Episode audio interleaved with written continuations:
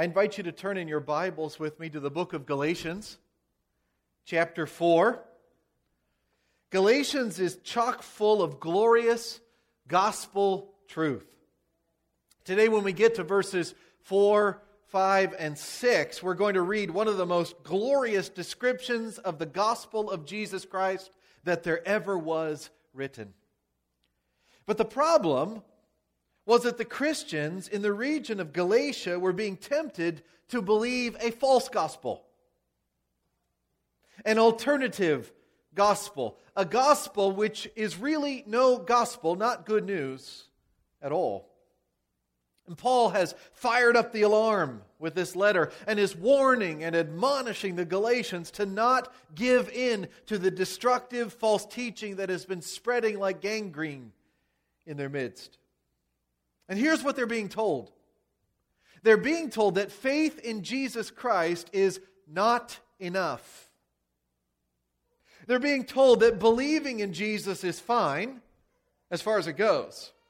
But to be truly justified and to stay justified, to be right with God, to be righteous in God's sight forever, a believer must also do the works of the law of Moses. Circumcision, the Ten Commandments, the dietary restrictions, the sacred Jewish calendar of days, months, seasons, and years. It's not enough to just believe in Christ alone and that Jesus paid it all. You've also got to keep the law. And we've had three whole chapters of Paul dismantling that idea. And there's a lot more to come. Last time, Paul took us on a quick tour of the whole Old Testament. Whoosh! And he showed us why justification by faith in God's promises, like Father Abraham, was so much better than trying to be justified by the law. Do you remember that?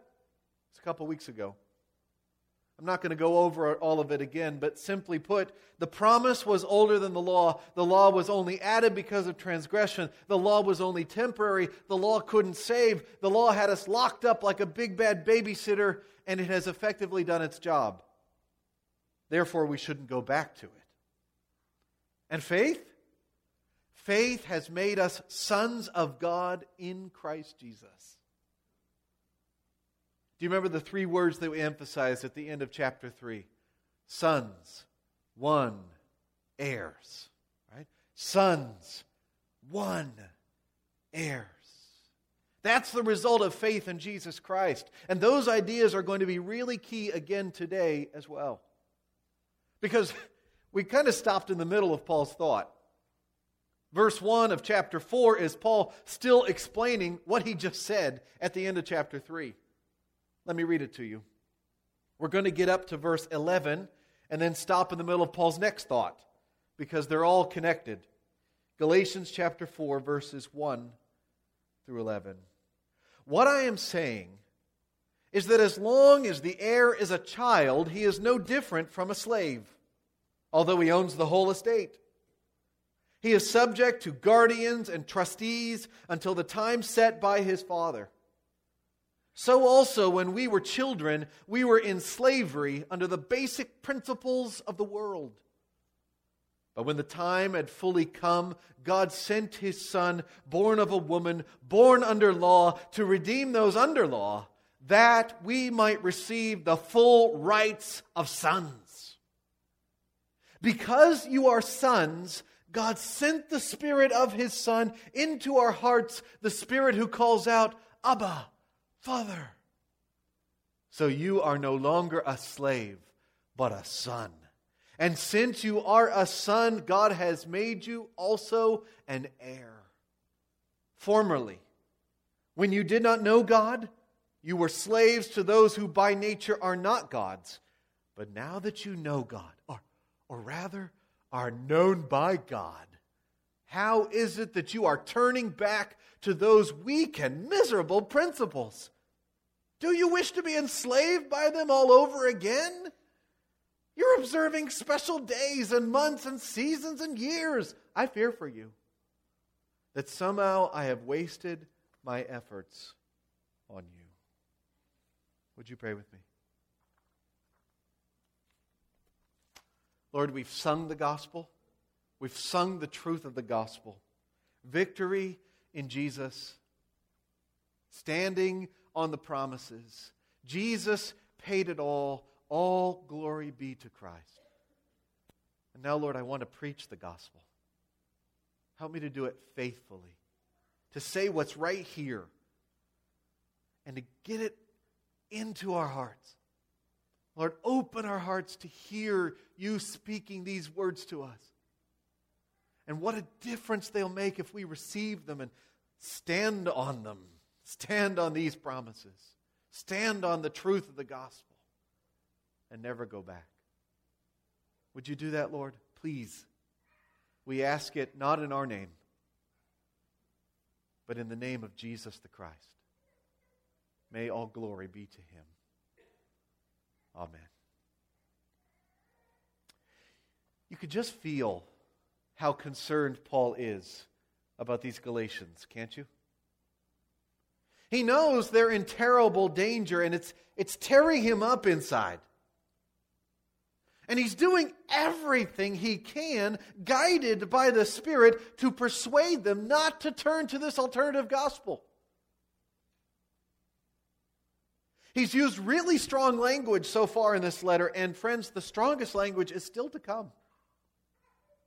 He's doing everything he can in writing to persuade them not to turn to this alternative gospel. And in these verses for today, he's doing it by showing them that in Christ they are no longer slaves.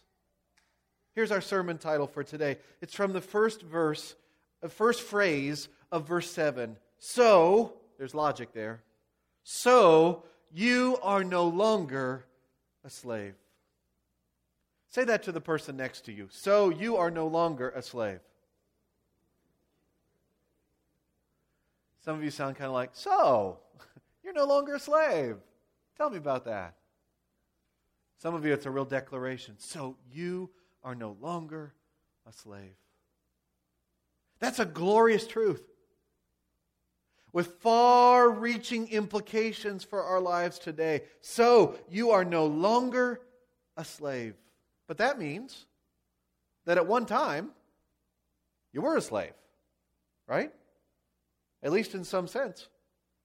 If you've been emancipated, if there's freedom now, at some point there was slavery. That's what he says in verse one. What I'm saying is that as long as the heir is a child, he's just talked about heirs, in the previous verse. As long as the heir is a child, he is no longer different from a slave, although he owns the whole estate. He's subject to guardians and trustees until the time set by his father. Paul is making an analogy from the Greco-Roman world in which he lived. He says, imagine a child who is the rich heir apparent of a big estate. But he is still a minor. He's still a child. He's unable to exercise the rights over that big estate. In fact, he's subject to babysitters and bossy bodyguards, right? Like we saw last time. Even though someday he's going to be the, the, the boss, he isn't right now. Someday he's going to own everything, but right now he's no better than a slave. He has to obey. He is under. That word under keeps cropping up in this letter. Under, under, under. Practically speaking, this child is functionally a slave until the date of his graduation from being a minor. Every student who is being bundled off back to school this week knows the feeling. Do I have? Do I hear some amens from the kids? I have to go to school. This is a form of slavery. Right? I can't wait until I graduate and I can do whatever I want. Well, Paul says, now take that idea and apply it to our spiritual condition, verse three. So also, when we were children, I think that was the time when the law of Moses was in effect, when we were children, we were in slavery under the basic principles of the world. Paul says, we were as good as slaves as well. Now, I have to admit that I'm not exactly sure how this verse works. I'm not exactly sure what the basic principles of the word are. The Greek word is stoicheia. There are three main interpretations, and they all give a different perspective on it, but all have different strengths and weaknesses as well. The word for basic principles, stoicheia, can be like the A B Cs of something. Like the basic stuff you learn when you go back to school. Uh, uh, reading, writing, arithmetic, right? A B C, one, two, three. And that might mean that the Jews who were trying to be justified by the law were enslaved by bo- doing the basics of doing the law. A B C, one, two, three, do, do, do. But the word basic principles was also used for the basic elements in the ancient world, like earth, wind, fire, that sort of thing. What, what we might call like the like the electrons and the and the neutrons and the protons and, you know, the, or the cells, you know, the basic, the stuff everything is made of. So that would be saying that they were focusing on earthly physical things like circumcision and feasting and fasting and sacrifices, really earthy things, missing the higher spiritual submissive, sub, substantial point. The third view is that the basic principles of the word, the stoicheia, are spiritual forces of evil.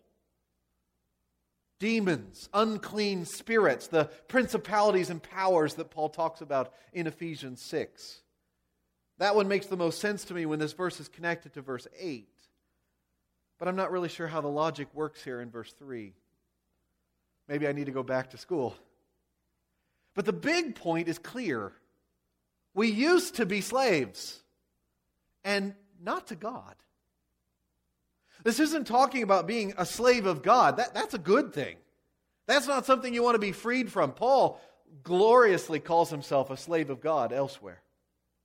He says here that we used to be in slavery under the basic principles of the world, which basically means under sin in the, in the end result. And that's not good. But he says, but it's all changed now because Jesus came. Verse four. But when the time had fully come, God sent His Son, born of a woman, born under law, to redeem those under law that we might receive the full rights of sons. Oh, that I understand. That's some good stuff. Isn't that awesome? Those verses are, are some of the most glorious statements of the truth of the gospel forever. Look at it really closely. But when the time had fully come, God's timing is fully, is, is perfect.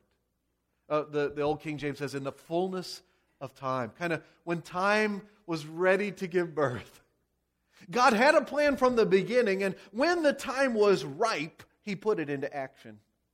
When the law had reigned, those fourteen hundred years or so, then God sent His Son. I have a friend that says that God is seldom early, but never late. He knows exactly when to do something. Maybe this morning that's all you need to hear. The fullness of time. When the time was right. God's timing is perfect. Do you need to hear that this morning? Well, when God's timing was perfect, He knew exactly what to do. He put this plan into effect. He sent Jesus. It says God sent His Son. Now that's interesting too. Because it means that the Son of God was pre-existent. He was eternally God's Son, and God the Father sent His own eternal Son into the world. This points to His divinity. And then the next, the next phrase points to His humanity. Born, what does it say? Of a woman. Friends, that's as human as you can get. If you were born of a hum, born of a woman, then you're here today. If you weren't born of a woman, you aren't here today. You aren't a human. Jesus came from out of Mary's womb, and she was a virgin. Jesus is fully God and fully human in one person, sent by God the Father. Born of a woman, born, catch this next phrase, under law. Oh. Even Jesus was born under the rule of the Mosaic law, but here's the thing. He fulfilled it. Jesus lived under the law perfectly, and He fulfilled it perfectly. Morally, He got an A on all of His tests. And so when He took our place on the cross, when He took on the curse of the law, He didn't deserve it. So that He could, verse five, redeem those under the law. Isn't that glorious? Isn't it wonderful how God planned it, how God saved us? The theologian John Stott put it this way. So the divinity of Christ, the humanity of Christ and the righteousness of Christ uniquely qualified him to be man's redeemer. If he had not been man, he could not have redeemed men. If he had not been a righteous man, he could not have redeemed unrighteous men. If he had not been God's son, he could not have redeemed men for God or made them the sons of God. He was born under law to redeem those under law. That's us. How many of us have thanked Jesus recently for being born under law? I just don't think about that.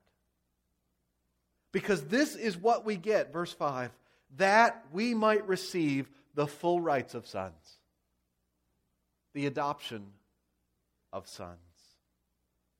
Theologian J I Packer has said, the highest privilege that the gospel offers is adoption, higher even than justification.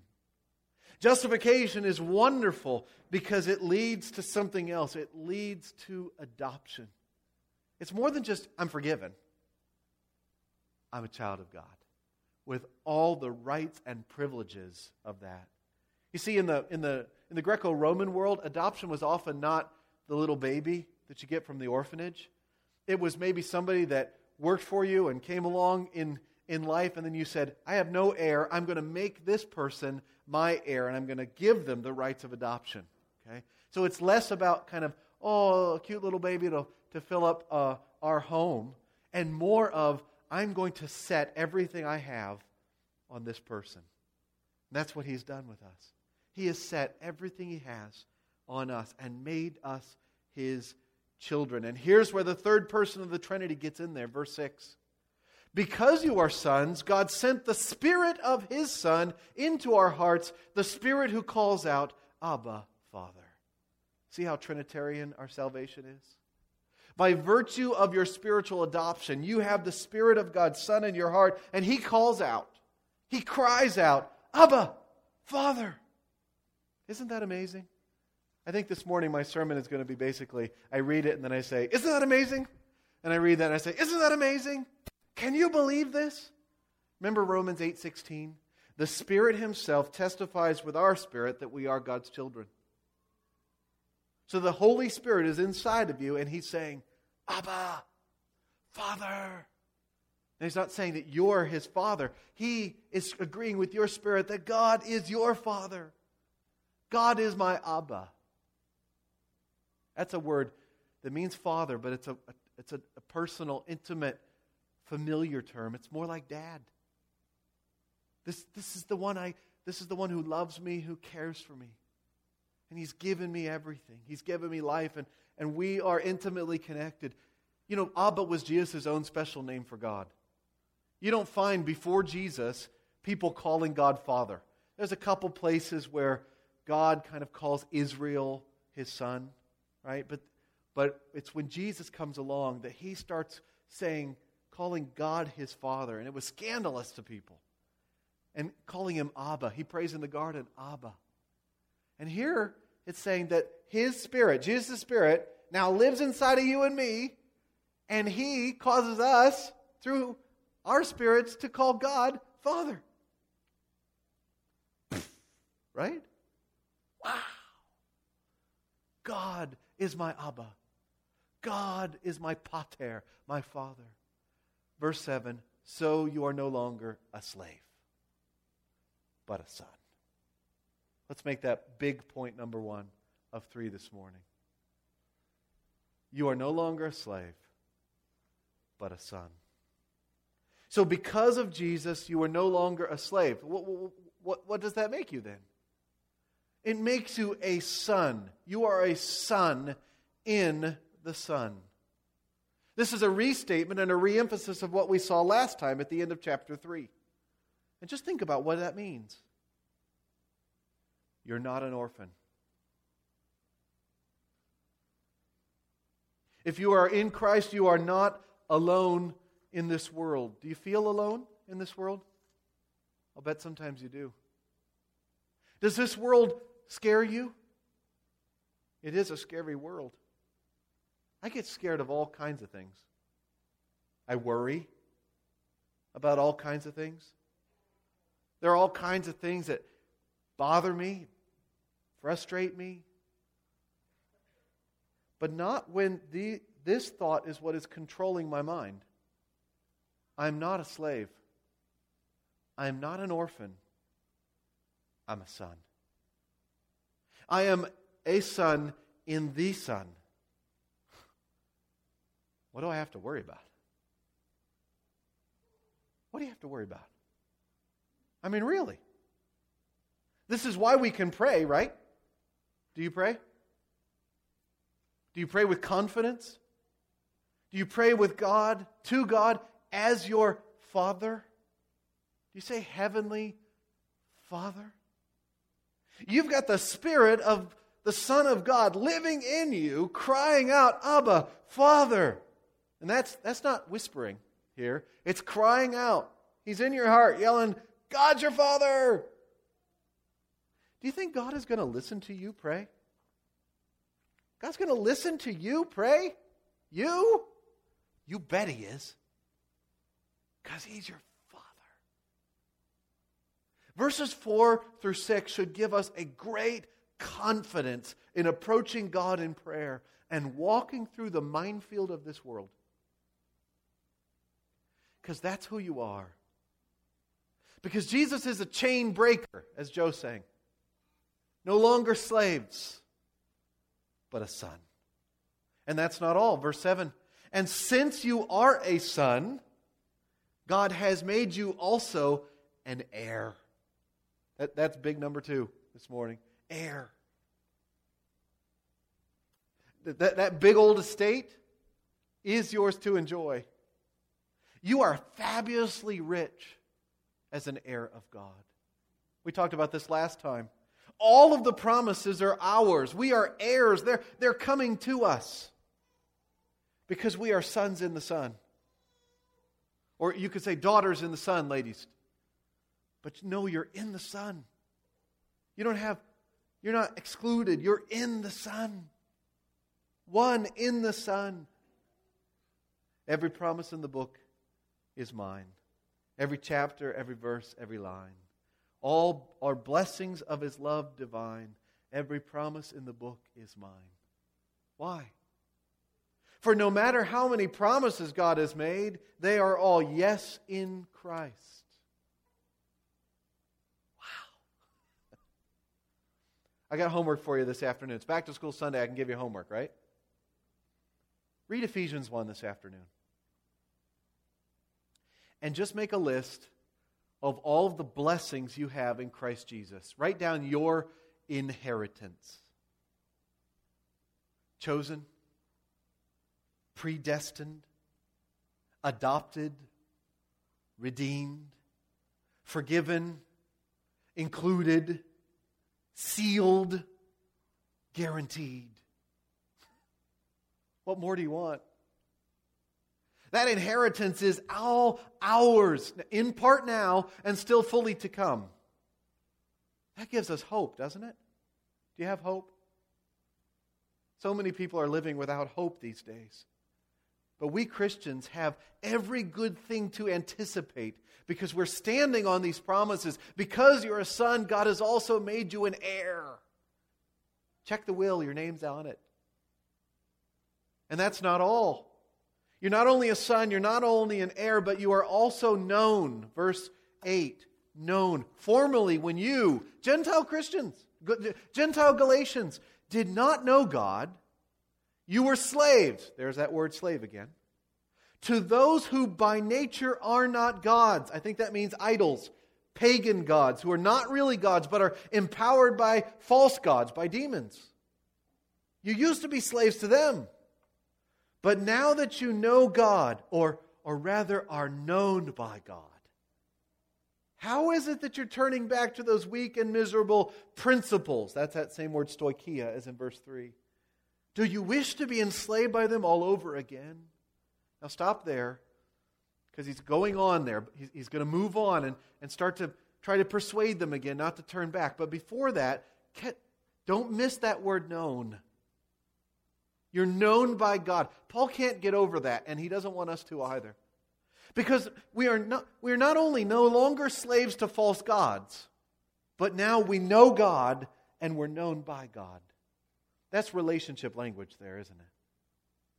This being a son is more than just rights and riches, as wonderful as those are. It's also relationship. You know God now. And Paul says, it wasn't from you. It wasn't from your obedience to God that made you a son. It's because God came after you. You are known by God. That's amazing. Isn't that amazing? When you walk out of here today, think about that. Just meditate on that. I am known by God. It's not just like intellectually. This is not just knowing about someone. It's not like, yeah, oh yeah, that guy, uh, yeah, I know him. It's I know him. It's it's it's relationship. It's togetherness. It's when when when you say you know somebody, that's precious. You know what's really amazing is when somebody knows you and they still love you, right? That's God. He knows you. And He loves you. Because of what Jesus did, you know and are known by God. I have a friend who's been going through a really tough time in his life recently. And this week, he just about got to the end of his rope. He hit the absolute rock bottom. You know what he found there at the bottom? He found Jesus was already there. And he found forgiveness and peace and joy and hope and the ability to go on. And not just to go on, but to make big strides because he knows God and is known by God. It's wonderful. This is everything. And that's why it's so crazy that these people wanted to go back. That they wanted to go back to slavery. Do you see where Paul's going with all this? He says, you are known by God, verse nine. How is it that you're turning back to those weak and miserable principles? Do you wish to be enslaved by them all over again? Raise your hand if you'd rather be a slave. I wanted to go back to school. But I don't want to be told I got to go back to school. Who wants to go back to the stoicheia? Who wants to go back to doing what that tells you all the time? I didn't think so.